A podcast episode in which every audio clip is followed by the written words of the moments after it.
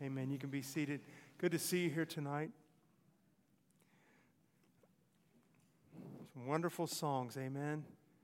Our sins are many, but His, His mercy is more. Praise the Lord for that. Praise God.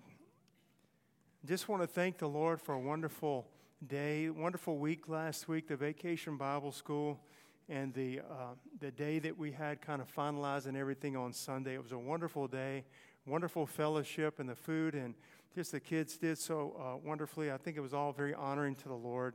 I'm very thankful for, the, for his blessings upon it. I'm thankful for how hard so many people worked uh, to, to do it and to put it on, and God, God honored that. We are going to continue studying our, our uh, study on the life of Elijah.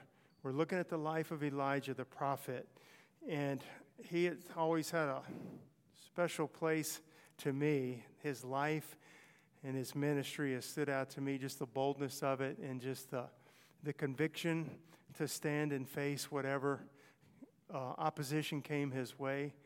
And I want you to turn with me. We've, we've studied maybe two or three weeks. We're going to take our time going through, primarily in the book of First Kings, is where Elijah is talked about. First Kings chapter 17 and 18 in 16, 17, and 18. But I want you to look at uh, 1 Kings chapter 17, verse 1.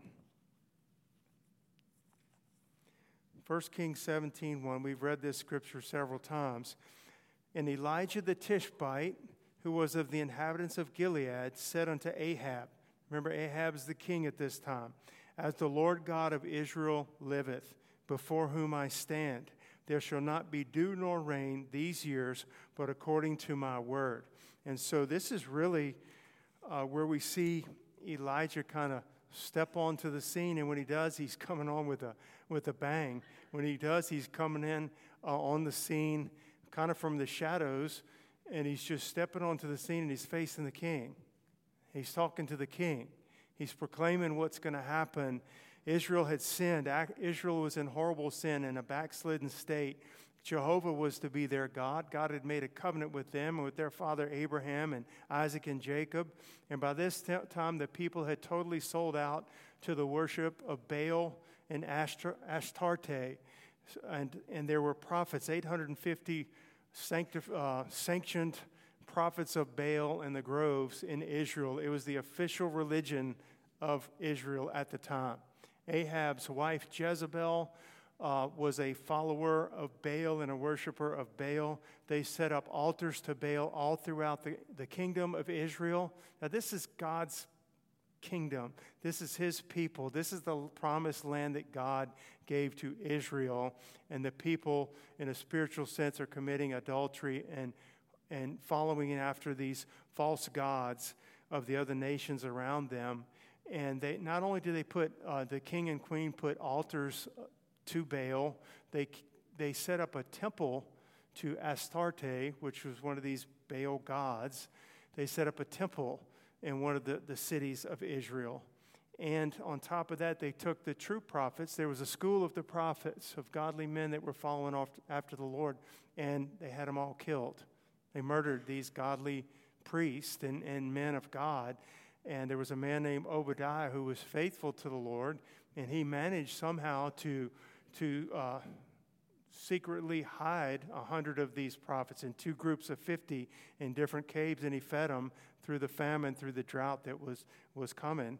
And uh, so he was able to spare 100, but it was horrible. it would have been like the dark, spiritually, the darkest moment you could think of. You know, we look at our country and we say it's pretty dark right now, and it is. Um, but for, for Israel, this was a very dark moment, and we've talked about it over the last two weeks. You can't, you can't leave God out of the picture, though, and I think so oftentimes we do that. God has his man, God has his plan, God is still in control. It looks out of control. His, his prophets and priests have been killed. Uh, there's altars to these other gods. There's a temple to the other gods. The king and queen are sanctioning this false pagan idolatry as the law of the land and greatly persecuting true worship of Jehovah. He said it couldn't get any darker than this. And maybe it couldn't, but the Lord still is in control. We, we can't leave God out. because all it takes is with one, one stroke of his hand, you know, one, one uh, word from his mouth. When Jesus was in the garden and they came to arrest him and said, Who are you looking for? They said, Jesus. He says, I'm he. They all fell down backwards, flat on their backs. All these soldiers with swords and knives that came to arrest him fell down flat on their backs. Uh, God is still in control. He's allowing things to, to play out as He will, but He had His man, and He had His man Elijah that was not part of all that was going on. He was separated unto the Lord. And so we, we kind of ended, that was two weeks ago, because last Wednesday night we had a prayer meeting, but two weeks ago we kind of closed with the thought when we look at the life of Elijah or anybody that, that just stands out in the Bible, Moses, okay, parting the Red Sea and leading the Israelites. Pick, pick anybody, David killing Goliath, Daniel, uh, and his, his boldness in, in the days of, of the kings of Babylon. Um, we look at anyone like this, and we, uh, we might be tempted to think they're almost like superhuman, like they're another race of people. Yeah, well, that, that was Moses, but I'm just me. You know, that was David, I'm just me. Well, they would have said the same thing. And we know that. There weren't, only one that was, was unlike any other was Jesus Christ on this earth. Amen. Son of the Word became flesh and dwelt among us. Everybody else is a, is a descendant of Adam and a sinner by nature and can turn to the Lord and serve God, and we can turn to the Lord and serve God and believe God. And so don't, don't set them up, honor them because they're to be honored, the Bible says, but don't set them apart as saying that's unattainable for me. It is absolutely not unattainable for you and for me. Amen? God chooses the foolish things to confound the wise, and the weak things and the base things to confound the things that are mighty. And so, Elijah, we know it from the scriptures in the New Testament. Speaking in James chapter 5, Elijah was a man of like passions, like as we are, right?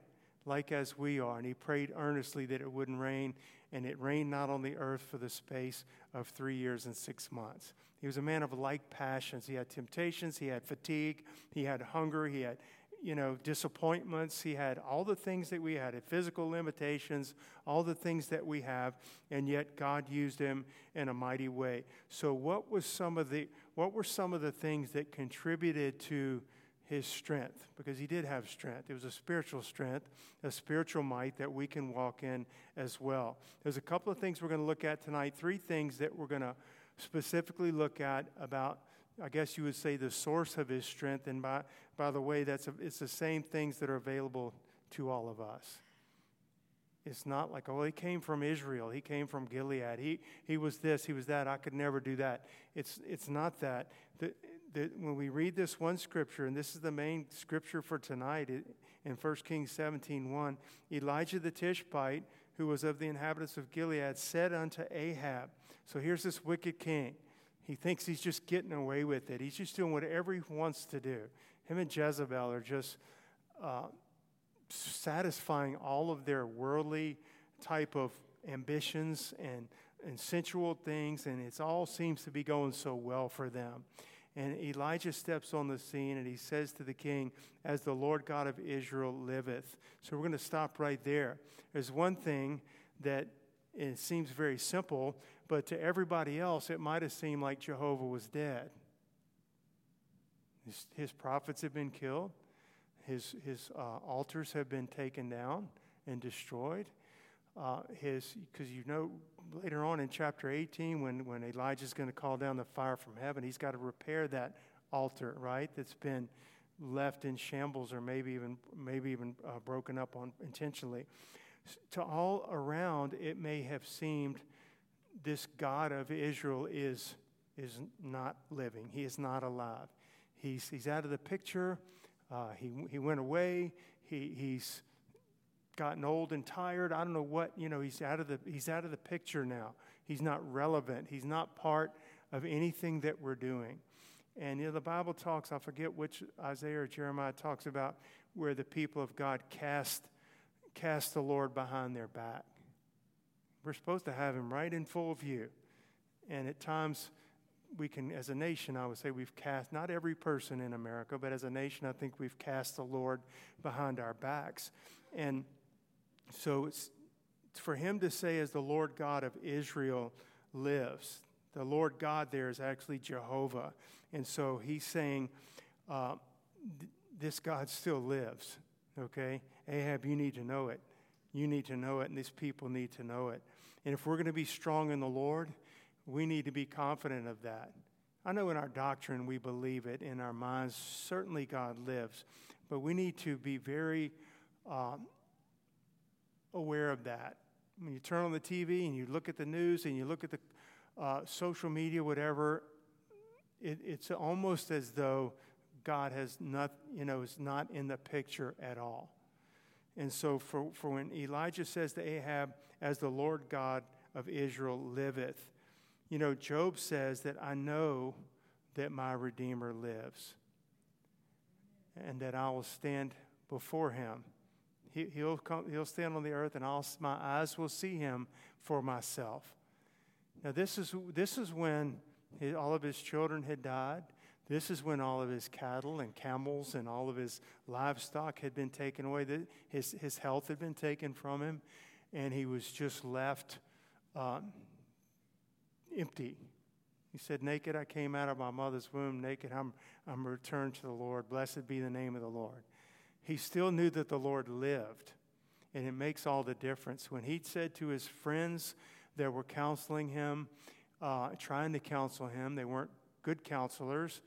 But he says, I know that my Redeemer lives, and I'm going to stand before him one day. It makes a difference when we know that. The Bible tells us in, uh, Jesus said, Because I live, ye shall live also. Jesus said that to his disciples in John. It says in Hebrews that he ever lives to make intercession for us. He cares about you, he knows what what you're going through. He ever lives one of his heavenly ministries of the Lord that he has now. He's not going to die on a cross anymore. He's already done that and risen again in power. He's seated at the right hand of the Father, and the Bible says he ever lives to make intercession for the saints and for, for us. And so, he, but he lives to do that. Amen. So think about it just for a moment about Jesus. The death on the cross would have been bitter and painful, but he lives. Amen the, the spear that poked him in the side would have been painful, but he lives. The, the grave that in the tomb that he was in and the, the rock that sealed it up nice and dark and cold was seemed like the end, but he lives today. Men and devils did their worst, but he lives. He lives right now and he lives to intercede for us.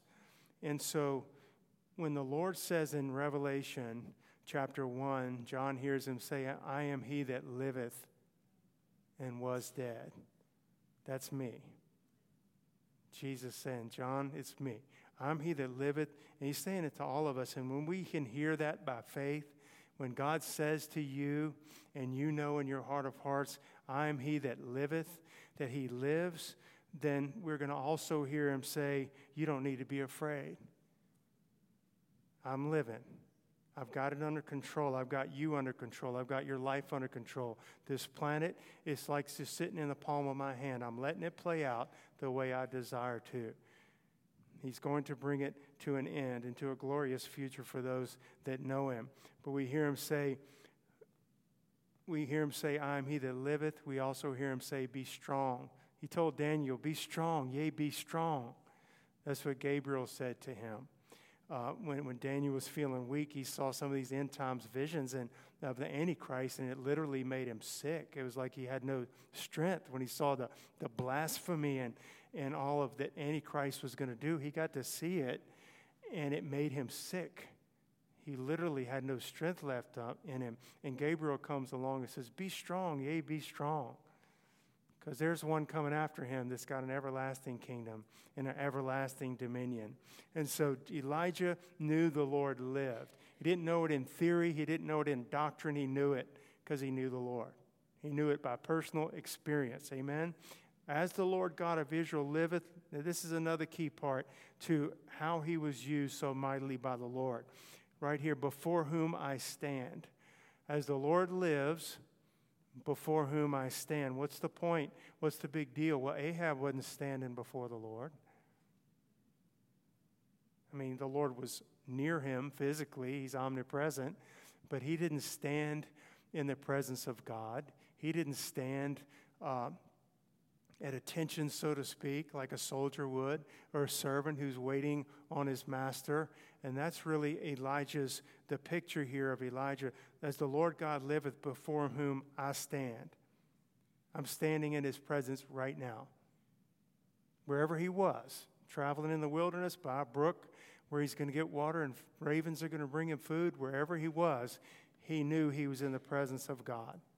David knew the same thing. Whither shall I go from thy presence, right? He knew he was standing in the presence of the Lord. It makes a difference.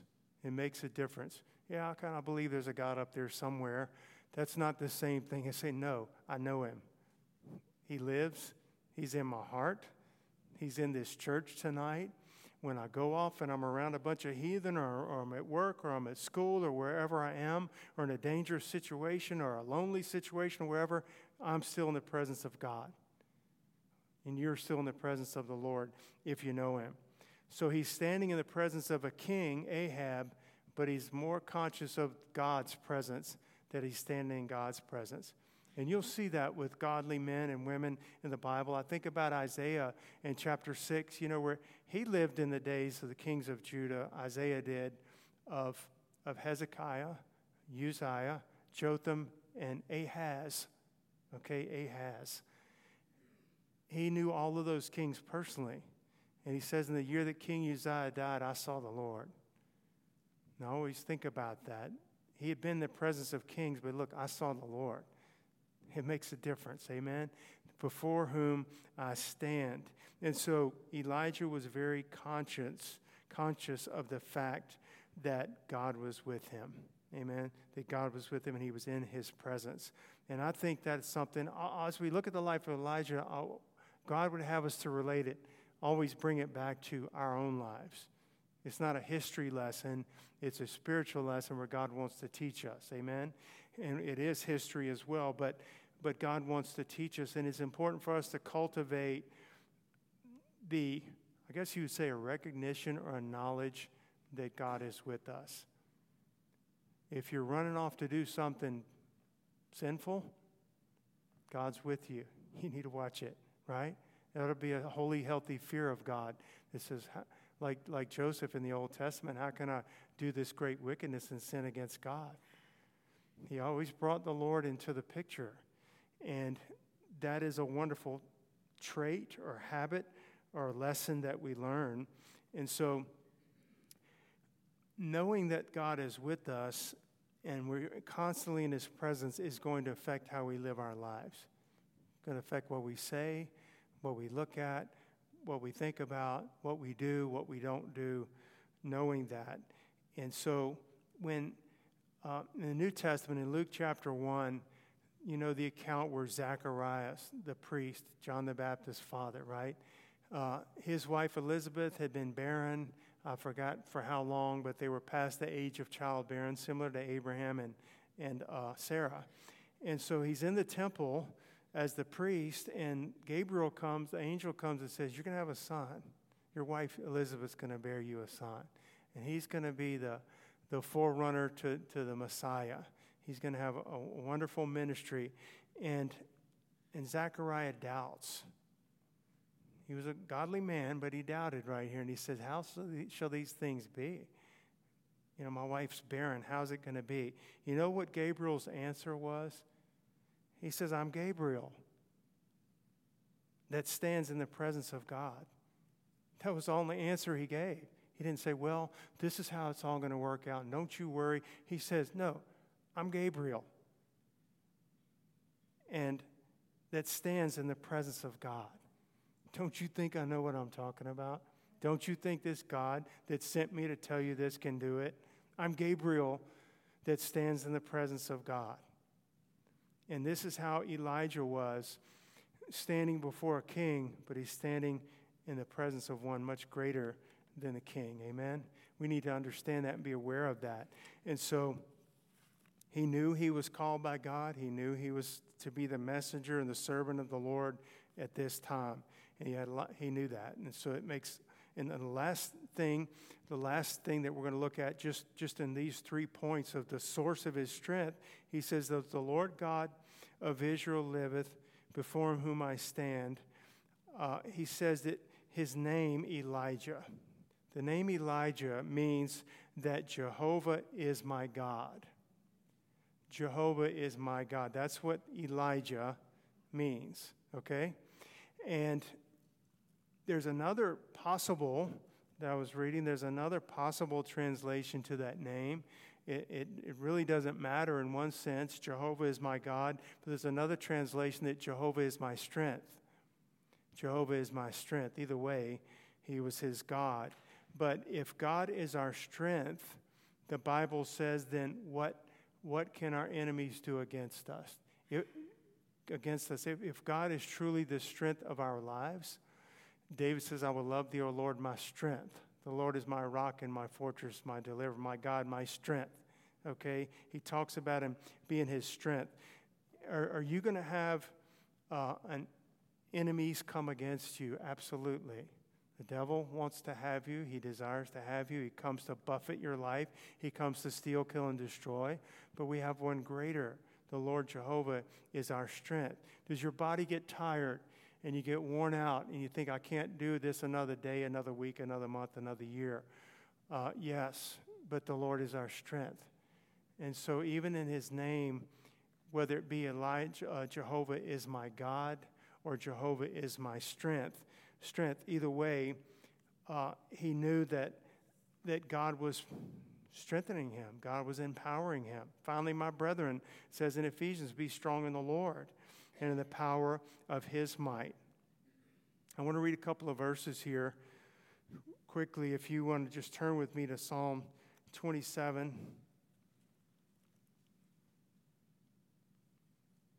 These sound, sound like simple things, right? The Lord lives. Well, we all know He lives.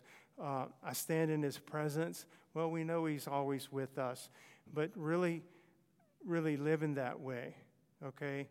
He's my strength. Okay, I know God strengthens me, but He strengthens us. He, we need to rely upon that. The Lord is my light and my salvation. Whom shall I fear? The Lord is the strength of my life. Of whom shall I be afraid? It's a rhetorical question because nobody, the answer, we know what the answer is. If the Lord is my light and my salvation, and the Lord is the strength of my life, who am I going to be afraid of? Who out there prowling around that's my enemy is greater than the strength of my life, Jehovah? Nobody. There's none. There's none greater. Psalm 3, verse 6, just real quickly. I will not be afraid of ten thousands of people that have set themselves against me round about. And so, knowing that the Lord is our strength does away with this fear. Isaiah says, In the Lord have I righteousness and strength. Paul says, I can do all things through Christ who strengthens me. In Psalm 118, verse 14, David says, The Lord is my strength and my song and has become my salvation. We need to know these things, not in our doctrinal statement and not because a preacher told us. We need to know it. I need to walk with God being the strength of my life. I need to appropriate His strength for my life. Amen? I need to know that He's with me and know it when I'm facing some, something that's too great for me. We th- face a lot of things that are too great for us. Men- mentally, that is too, you know, too, too confusing for us. You know, decisions we have to make. We don't know the right choice to make. All kinds of things. We face uh, opposition that's greater than we are, but none of it is greater than our God. We need to rely upon Him. We need to trust in Him. Amen. We face sicknesses in our body. We face all kinds of things that are beyond us. I can't handle it. You know, people think you just whip it. And, oh, I'll just whip this cancer. Yeah, you go, go try to do it. We can't do it. We need the Lord. Amen. We need the Lord to do it. And so we're studying this man, as I said, who's of like passions and and yet he was used so mightily by God, we can be used by the Lord as well. He may want to use you to do some, something totally different. Maybe there's not a need to call down fire from heaven again, but here's this one man, and he was used to basically turn a nation back to God. We're going to study this more in the weeks ahead. turn a nation. Remember, we've described the idolatry. You could imagine what, if you were a true follower of God, how scary it would have been to walk around in Israel at that time. You were definitely the one, like if you were a, a, not a Nazi in the days of the Nazis in Germany, you know, and you're hiding out and you're trying to, uh, you're scared and you say, What's going to happen? What's going to happen? He's living in the midst of this, but God raised up this man who stood against all this idolatry and, and faced the king, and he, he faced, turned them from idolatry.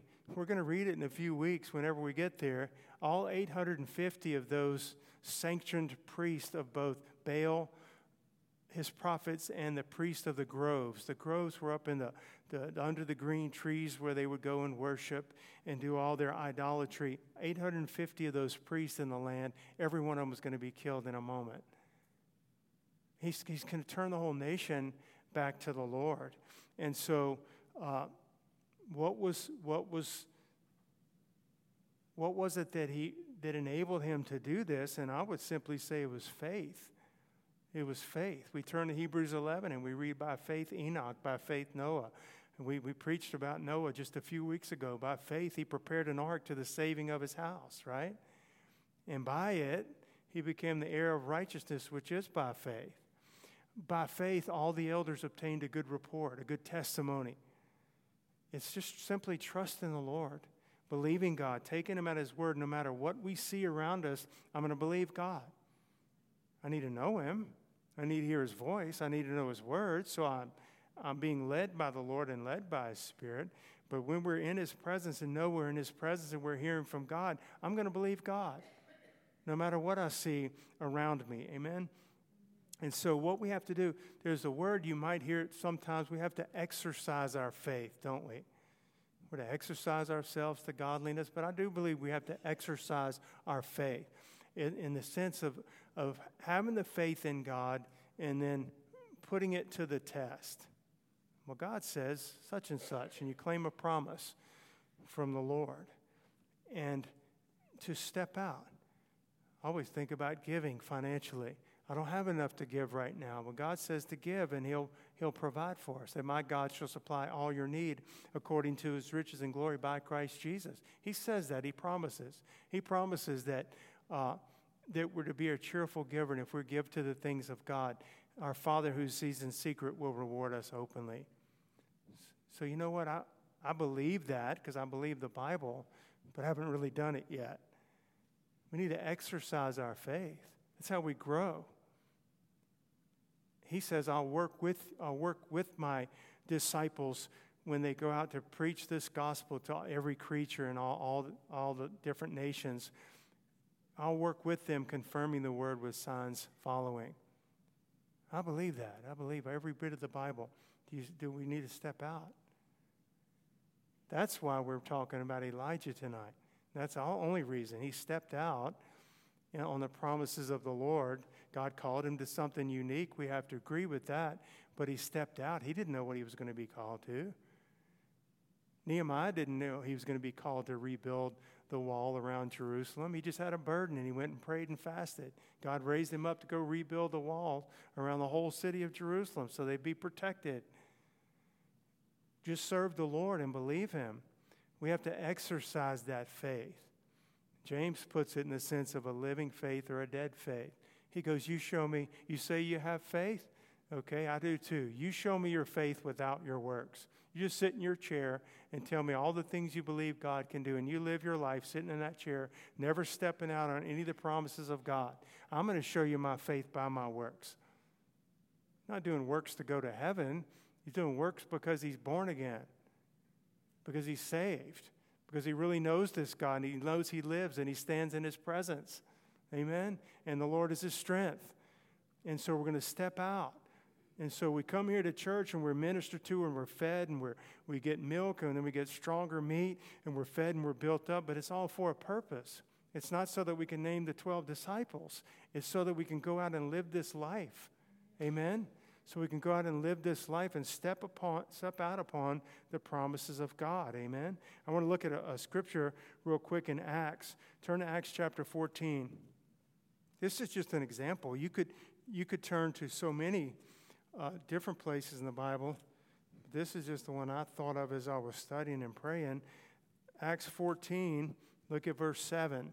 So, so Paul and, uh, and those with him, they're traveling to Derbe and Lystra and Lyconium in this area. And so Acts 14, 7.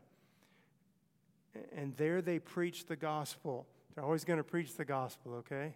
Not preaching prosperity message or anything like that. They're preaching the gospel, the death, the burial, the resurrection of the Lord Jesus Christ. Amen?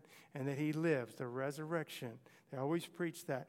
And there sat a certain man at Lystra, impotent in his feet, being a cripple from his mother's womb, who never had walked. You think that's pretty hopeless? I mean, he, he never had walked. He was born lame. And his whole life, he had been lame, similar to the one that was laying outside the temple. The same heard Paul speak, who steadfastly beholding him and perceiving that he had faith to be healed.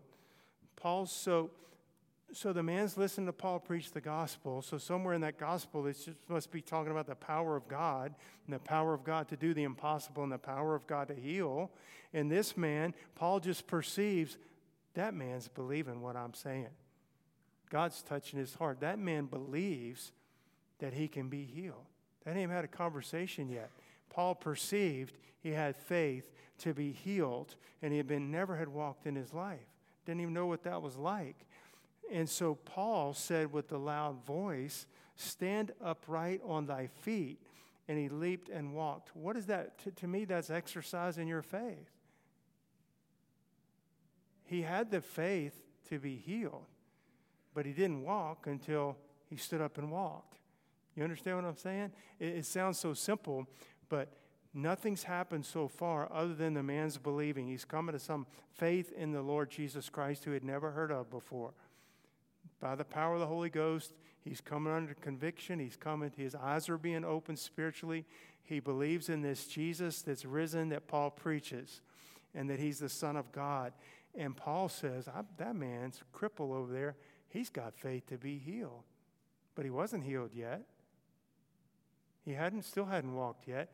You have to exercise your faith in the sense of Peter stepped out of the boat and walked on water. He didn't just believe he could walk on, on water and sat still in the boat. He believed he could walk on water and he got out and walked on water. Elijah knew that the Lord was with him. He prayed it wouldn't rain. It didn't rain for three and a half years at his word my mouth. Is there's going to be a drought as a as God was going to use it to, to humble Israel, to cause them to turn back to himself. He wanted to use it for that. Amen. So he says, Stand up, Paul says to the man who he knew had perceived had faith to be healed, stand upright on thy feet. So now there's a command stand on your feet. And he leaped and walked. There was one that Jesus was in the temple. I, f- I forgot it where it was, or maybe a synagogue. And there was a man there with a withered hand. Remember that? Like his hands all dried up. He couldn't use it. And, and Jesus tells him in front of everybody on the Sabbath day that's sitting there watching, Jesus says, Stretch forth now your hand. Well, how can he? It's dried up. He can't stretch forth his hand. You understand what I'm saying? But he, by faith, he responded to the Lord Jesus. He said, Yeah, I think he can heal me and sat right there. He said, No, stretch forth your hand. And he stretches forth his hand and it was healed. We this is exercising our faith. This is not some uh, positive thinking, new age, uh, name it, claim it, or anything like that. This is biblical. Stepping out of the boat and stepping out in faith. Elijah was a man of like passions. I'm going to say that so often. It's from James chapter 5. He was a man of like passions, yet he prayed it wouldn't rain, and it didn't rain. He turned a nation back to God. Wasn't, didn't last forever. I mean, they would stray later again. But at that moment, when God used him to call down the fire from heaven, and those prophets of Baal were killed, then he, shortly after he sends the rain, uh, God did turn that nation back to himself. And he used one old rough, tough probably a shepherd or some type of blue collar worker from Gilead to turn them around. We have to believe it. I'm just going to close with that. And D, you can come. So, so y'all, we need to exercise our faith. I guess if I close with one thing, it would be that we know He lives, we know He's, he's our strength. We need to stand and live with a conscious uh, awareness of God's presence, but we also need to step out on what He shows us. What He shows us. It's not enough to say, I believe this, this, this, this, and this. Are we living it out? Are we walking it out? I can't tell you what to do.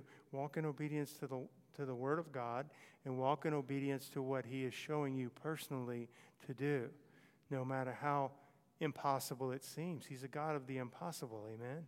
He does that. Y'all stand with me tonight. Y'all, the altars are open.